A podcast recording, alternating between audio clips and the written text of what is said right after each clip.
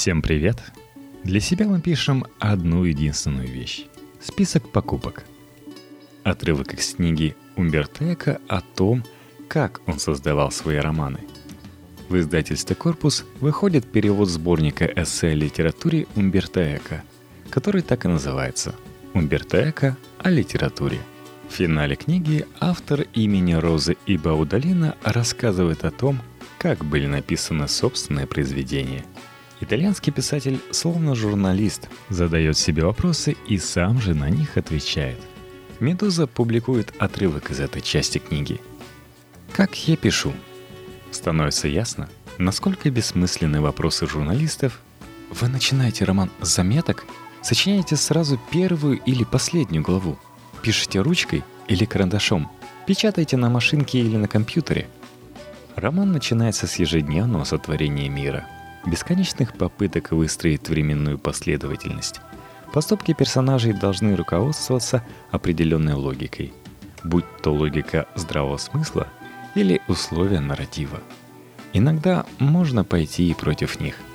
В любом случае, их еще надо приводить в соответствие с ограничениями. Потом передумываешь. Что-то убираешь, исправляешь, переписываешь. Универсального способа написания романа просто не бывает. По крайней мере для меня. Знаю, есть такие писатели, которые встают утром часов в 8, через полчаса садятся за печатную машинку, компьютер и пишут до полудня, следуя правилу «ни дня без строчки». А потом бросают все и идут себе гулять до вечера. Я так не могу. Прежде всего, роман требует длительной подготовки. Сначала я читаю, составляя карточки, рисую портреты персонажей, карты мест, временные диаграммы. Что-то фломастером, что-то на компьютере. В зависимости от момента, от моего местонахождения, от характера пришедшей в голову идеи. Порой записываю на оборотной стороне билета, пока еду в поезде, другой раз в тетрадке, на карточке, при помощи когда шариковой ручки, а когда и диктофона. При необходимости – записал бы хоть ежевичным соком. Потом я свои записи нередко рву, выбрасываю, где-нибудь забываю. Но все равно у меня целые ящики забиты тетрадками, блокнотами с разноцветными листами, открытками и даже официальными бланками.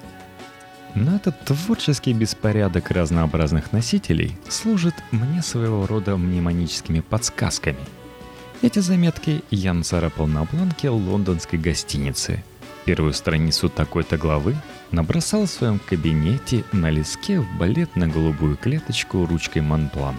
А черновик следующий писал в деревне на обороте старого документа.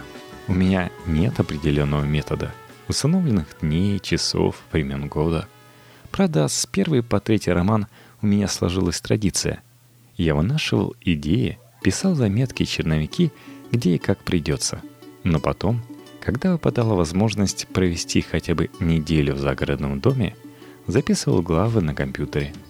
Перед отъездом я их распечатывал, редактировал и оставлял дозревать в ящичке до следующего приезда в деревню. Окончательные варианты моих трех первых романов были написаны именно там, за 15-20 дней рождественских каникул. Я даже обзавелся собственным суеверием. Это я-то – самый несуеверный человек в мире. Я спокойно прохожу под лестницами, дружелюбно здороваюсь с черными котами, перебегающими мне дорогу. Специально ставлю экзамены на пятницу 13 числа, чтобы проучить суеверных студентов. Тем не менее, финальный вариант романа, требующий лишь незначительных исправлений, должен был быть готов к 5 января, моему дню рождения. Если я не успевал в текущий год, ждал следующего. Однажды я почти управился к ноябрю и специально отложил работу, чтобы закончить в январе. Но и тут Баудалина стал исключением. То есть роман писался в том же ритме, распечатки отслеживались в деревне, но примерно на середине, во время рождественских каникул 99 -го года, я вдруг застрял. Даже решил, что это у меня какой-то кризис рубежа тысячелетий. Споткнулся я на главе, описывающий смерть Фридриха Барбароссы, которая определяла содержание последних глав и рассказ о путешествии в царство Пресвитера Иоанна. Несколько месяцев я не мог сдвинуться с места и не знал, как преодолеть этот риф. Ну, или обогнуть этот проклятый мыс. У меня ничего не выходило. Я без конца прокручивал в голове эпизоды еще не написанных глав, о которых мечтал с самого начала, где будут встречи с монстрами, а главное — с Гепатией. Мне безумно хотелось написать эти главы, но сначала я должен был разделаться с проблемой, не дававшей мне покоя. Вернувшись летом 2000 года в загородный дом, в середине июня я наконец придумал, как обогнуть мыс. Роман был задуман в 1995 году. Мне понадобилось пять лет, чтобы дописать до середины. Следовательно, говорил я себе, на вторую половину уйдет еще столько же. Но, по всей видимости, я за минувшие пять лет так много думал об этой второй половине, что она уже существовала у меня в голове. Или в печенке, селезенке, в сердце, кто ее знает. Вся целиком. Одним словом, спустя полтора месяца, к первым числам августа, книга внезапно закончилась сама собой. Потом я еще несколько месяцев все перепроверял и редактировал, но главное было сделано. История завершена — так я нарушил еще один свой принцип, потому что суеверие — это тоже принцип, хоть и иррациональный.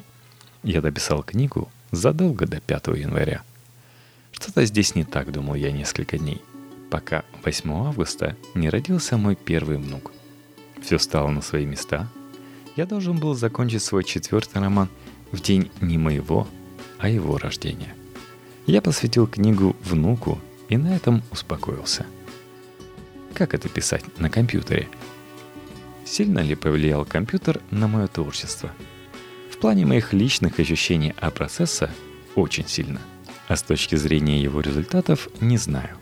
Кстати, поскольку в маятнике Фуко фигурирует компьютер, который сам сочиняет стихи и умеет комбинировать факты алиаторно-ассоциативным методом, некоторые журналисты решили непременно выяснить, а не был ли написан и сам роман при помощи компьютерной программы.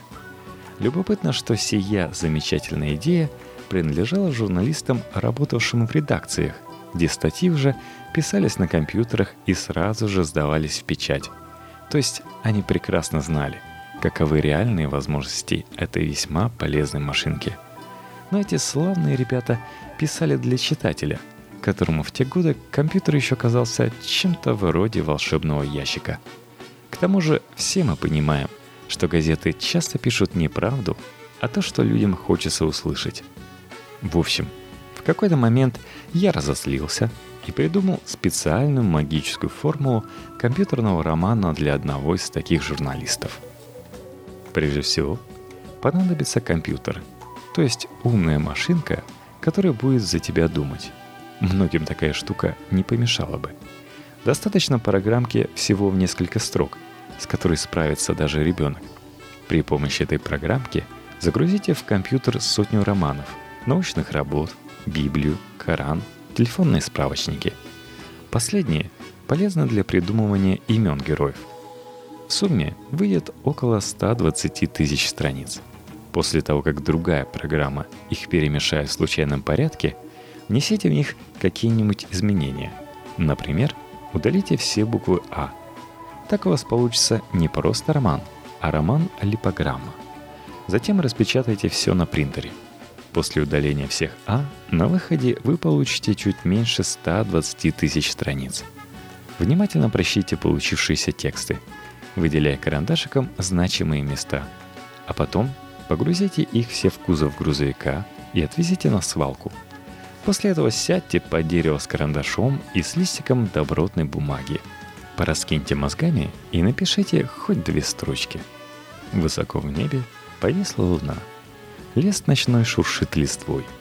Может быть, роман сразу не выйдет, но хотя бы хайку. Главное начать. Уверен, что ни у кого не достало духу воспользоваться моим секретным рецептом.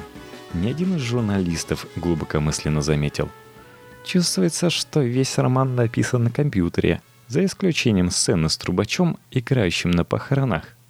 Автор должен был выстрадать ее, переписывая по несколько раз от руки. Стыдно признаться, но в этом романе которую я редактировал и по много раз правил шариковой ручкой, фломастером, авторучкой, единственным эпизодом, написанным сразу на компьютере и почти на одном дыхании, без особых поправок, был как раз эпизод с трубачом. Причина очень простая. Я столько раз пересказал эту историю себе и другим, что для меня она была как будто уже написана. Мне нечего было к ней добавить. Мои руки порхали над клавиатурой, как руки пианиста, исполняющего по памяти хорошо знакомую мелодию. Если в сцене с трубачом чувствуется радость, то это от того, что родилась она как джазовая импровизация. Садишься, свободно играешь. Музыка записывается, что вышло, то и вышло. Чем компьютер хорош, он поощряет спонтанность. Можно писать по наитию, в торопях, сразу все, что тебе взбредет на ум – но при этом ты знаешь, что все это легко исправить и изменить. На самом деле, использование компьютера отражается в основном на проблеме исправлений, а стало быть, вариантов. Окончательные варианты имени Розы я печатал на машинке. Потом исправлял, снова перечитывал, соединял листы. Под конец попросил машинистку напечатать текст, потом снова его исправил, заменил и подшил некоторые листы – но с печатной машинкой ты можешь редактировать только до определенного момента. Потом ты просто устаешь перепечатывать страницы, подшивать, просить кого-то напечатать за тебя. Рано или поздно правишь от руки гранки и сдаешь. С компьютером «Маятник» был написан в WordStar 2000. «Остров накануне» в Word 5. Поудаленно в InWord со всеми его последующими обновлениями в течение нескольких лет – задача упрощается. Можно редактировать себя до бесконечности. Пишешь, распечатываешь и перечитываешь. Правишь от руки, вносишь правку в файл и снова распечатываешь. Я даже сохранил несколько вариантов текстов с некоторыми пропусками. Но едва ли какой-то маньяк сможет воспроизвести процесс написания твоего романа по сохранившимся версиям. Конечно, ты пишешь на компьютере текст, распечатываешь его, исправляешь. Вносишь исправление в электронную версию, но на этом этапе часто выбираешь другие варианты. То есть не переписываешь с точностью все, что наредактировал от руки. Исследователь вариантов нашел бы разницу между твоим последним вариантом, исправленным на распечатке рукой, и новым вариантом, вышедшим из-под принтера после вторичного редактирования на компьютере – если хочешь вдохновить кого-то на бесполезные диссертации на тему авторских вариантов, потомки в твоем распоряжении. С существованием компьютера сама логика вариантов безмолвствует. Они больше не свидетельствуют ни об отмене решений, ни о твоем конечном выборе.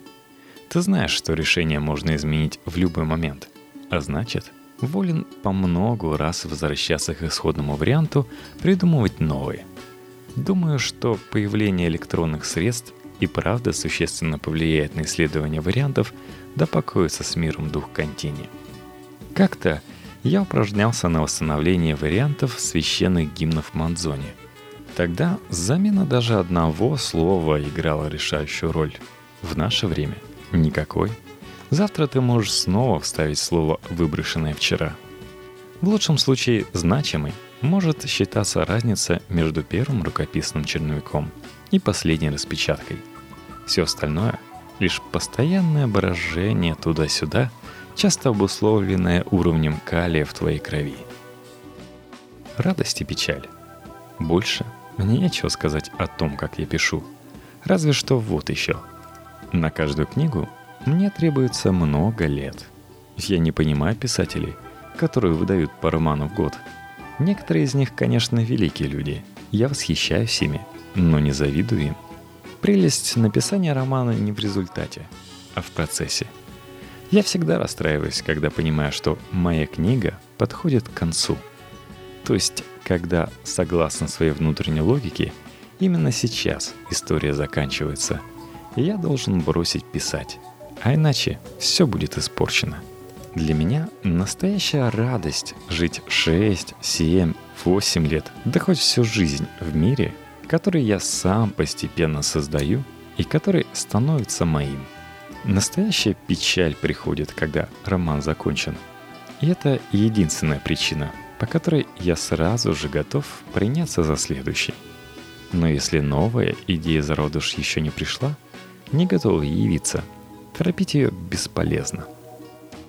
Писатель и читатель. Мне не хотелось бы, чтобы из моих предыдущих утверждений вы сделали вывод, будто я, как многие плохие писатели, уверен, что пишу только для себя. Не верьте автору, который говорит нечто подобное. Это самовлюбленный лицемерный лжец. Только для себя мы пишем одну единственную вещь. Список покупок, чтобы не забыть, что нужно купить. А возвратившись из магазина – порвать и выбросить его за ненадобностью. Любой другой текст мы пишем, чтобы что-то кому-то сказать. Не раз я спрашивал себя, продолжил бы ты писать, если бы тебе сейчас сообщили, что завтра космическая катастрофа разрушит Вселенную.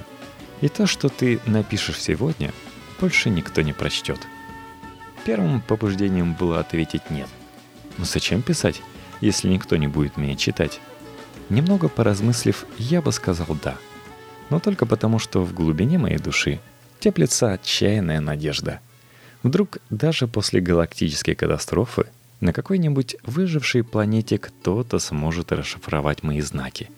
А в таком случае писать имеет смысл даже накануне апокалипсиса. Книги пишут только для читателя. Писатель, который клянется, будто пишет только для себя, нагло лжет – и страшно подумать, насколько он безбожен. Даже в исключительно светском смысле этого слова. Поистине, несчастлив и убог тот, кто не верит в грядущего читателя –